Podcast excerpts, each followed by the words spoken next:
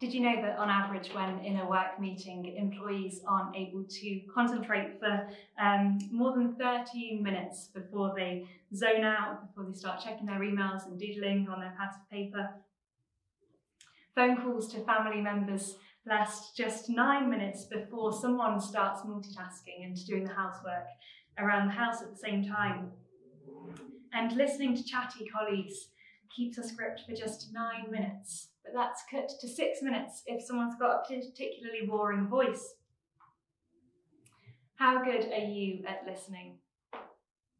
Well, last week we were thinking about uh, God calling us to be a fearless church in a climate of fear and anxiety around us at the moment, remembering that Jesus is the Good Shepherd who is with us wherever we go, who leads us through the valley of the shadow of death who prepares a table for us where we can sit and rest and feast and delight, even in the presence of our enemies, as Psalm 23 reminds us.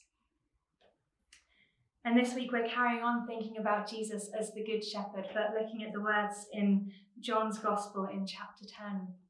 Verse 3 says, The gatekeeper opens the gate for him, that is the shepherd, and the sheep listen to his voice. He calls his own sheep by name and leads them out. And we sense that in this season, one of the things God is calling us to be as a church, one of the things He's placed on our hearts is to be a listening church. A church that's in step with God, that's following Him and going where He's going because we're listening to what He's saying and because we're seeking Him and His direction as He calls us forwards and leads us into the world around us. And in a sense, just as with all of these words which we've been looking at in these series, in this series over the last few weeks, what kind of church God's calling us to be in this time and in this season that we're in compassionate, family, missional, rooted, uh, fearless. Really, all of these words are pretty timeless and things which God could, always be calling us to into more of.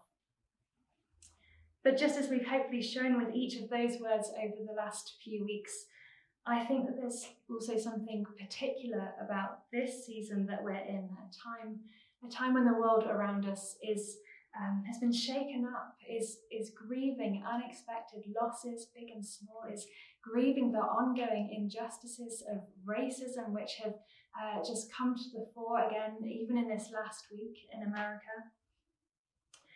And also, something particular about this time and season that we're in as a church family, as St. Mark's, looking back on the last 30 years as we have done this year and celebrating God's faithfulness, but also looking forward to, to this next chapter and the new thing which is coming and this new season which we're heading into.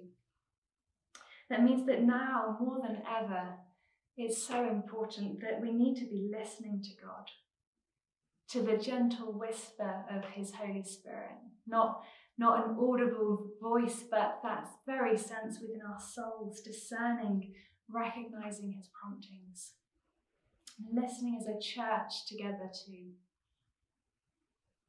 But that's easier said than done, isn't it? You know, we live in a pretty noisy world, and I think particularly in London, it gets pretty loud at times. How many times have you checked your phone already today how many adverts have you seen on the TV this week or on uh, billboards or on bus stops around your streets? How many Zoom calls have you had in the last month?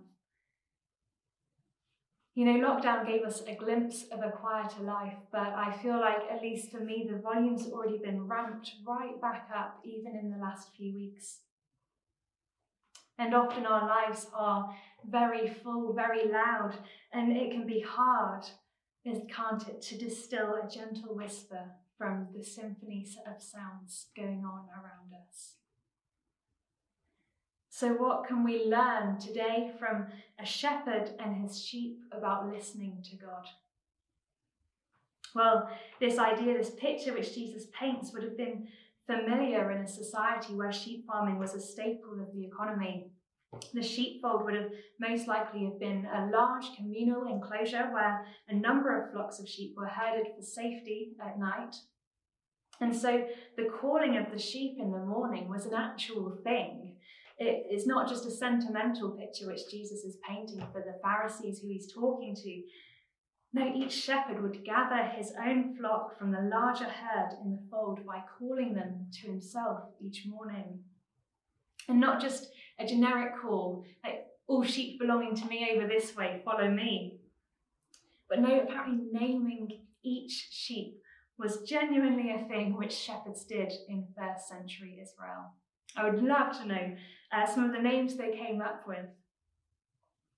But the shepherd would call his sheep by name, and they'd recognize his voice and follow him out to, to find water and green pastures during the day.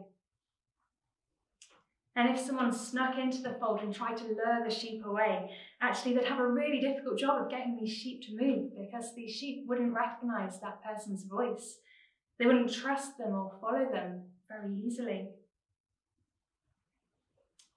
And Jesus, here in this illustration, is the Good Shepherd the one who calls his sheep, who calls us by name. And many of us today will have responded to that call at a particular point in our lives, will have been led out of the fold, will be following Jesus, journeying with him day by day. Verse 4 says, When he has brought out all his own, he goes on ahead of them, and his sheep follow him because they know his voice.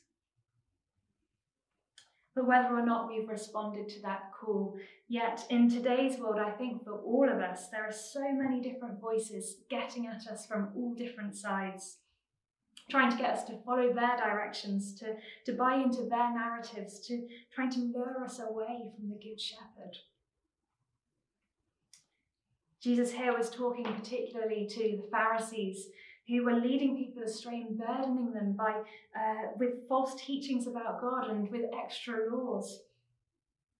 But what voices are most likely to distract you from following Jesus today? The world tells us that we've got to be busy to have worth. It tells us that we've got to be in a relationship to be happy.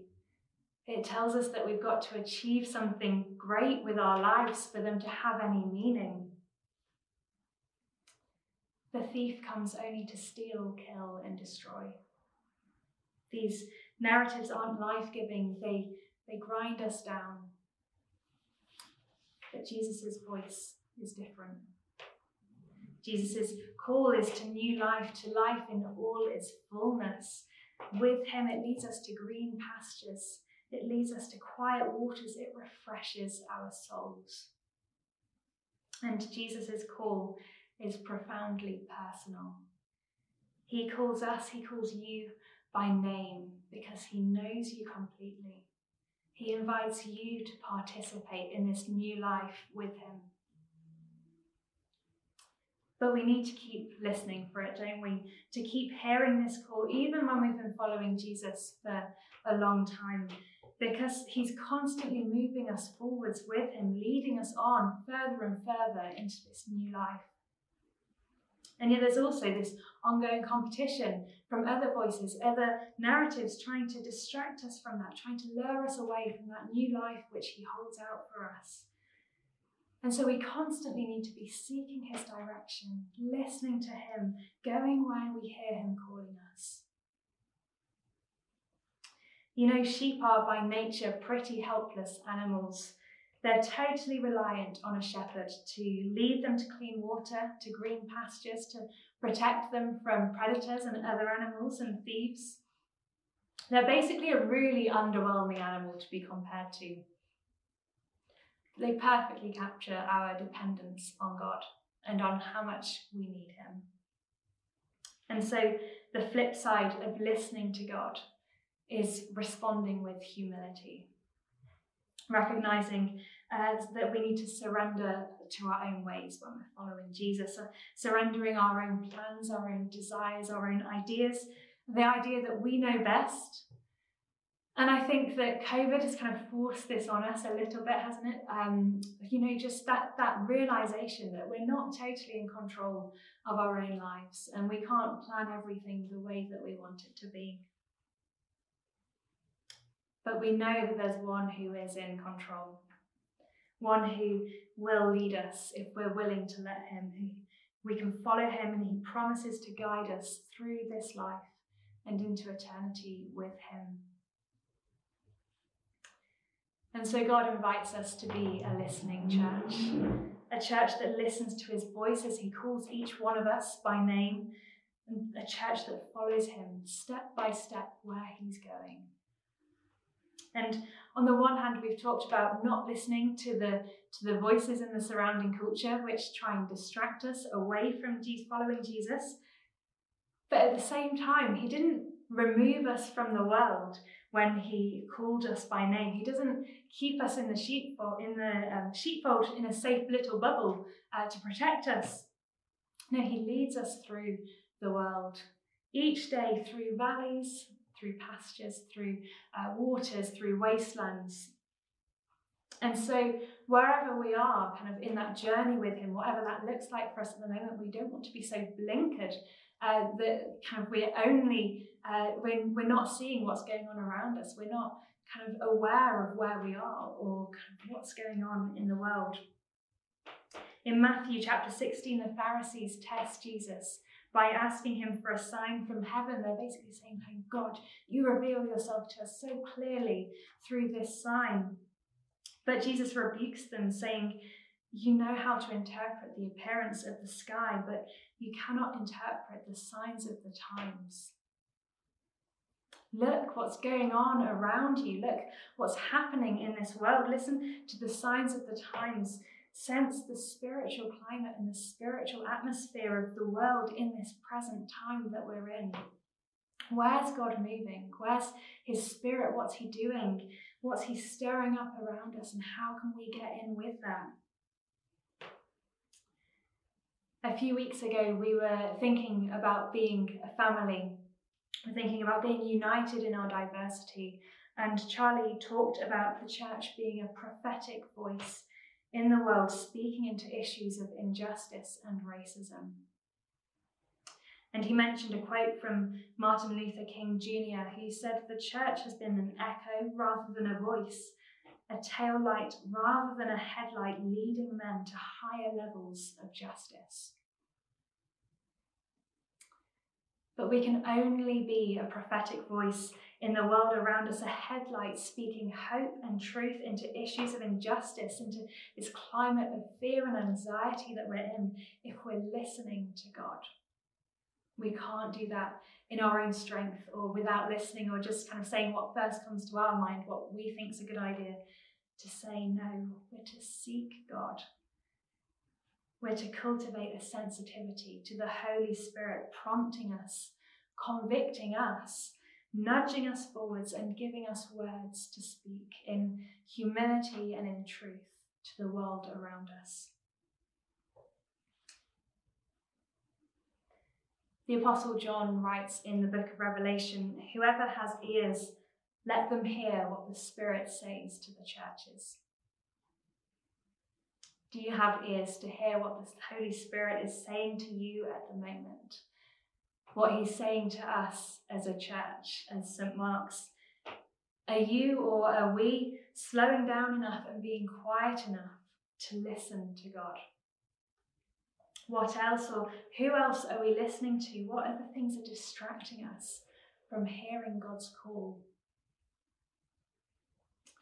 And maybe for some of us, a lot of the time, it might not actually feel like God's calling us forward in any particularly clear direction or sense of that word kind of calling. We just keep doing what we're doing. We keep uh, spending time with Him. We keep praying. We keep working. We keep hanging out with our friends, with our family. We read our Bibles. I know the feeling. I literally got my fringe cut last week because I felt like something needed to change in my life. Listening isn't often dramatic, it isn't often glamorous, it's not going to kind of have great things which we can show off about in you know in our days but it doesn't lead to kind of a booming voice giving us clear cut five year life plans as much as some of us would love one of those to know where we're heading.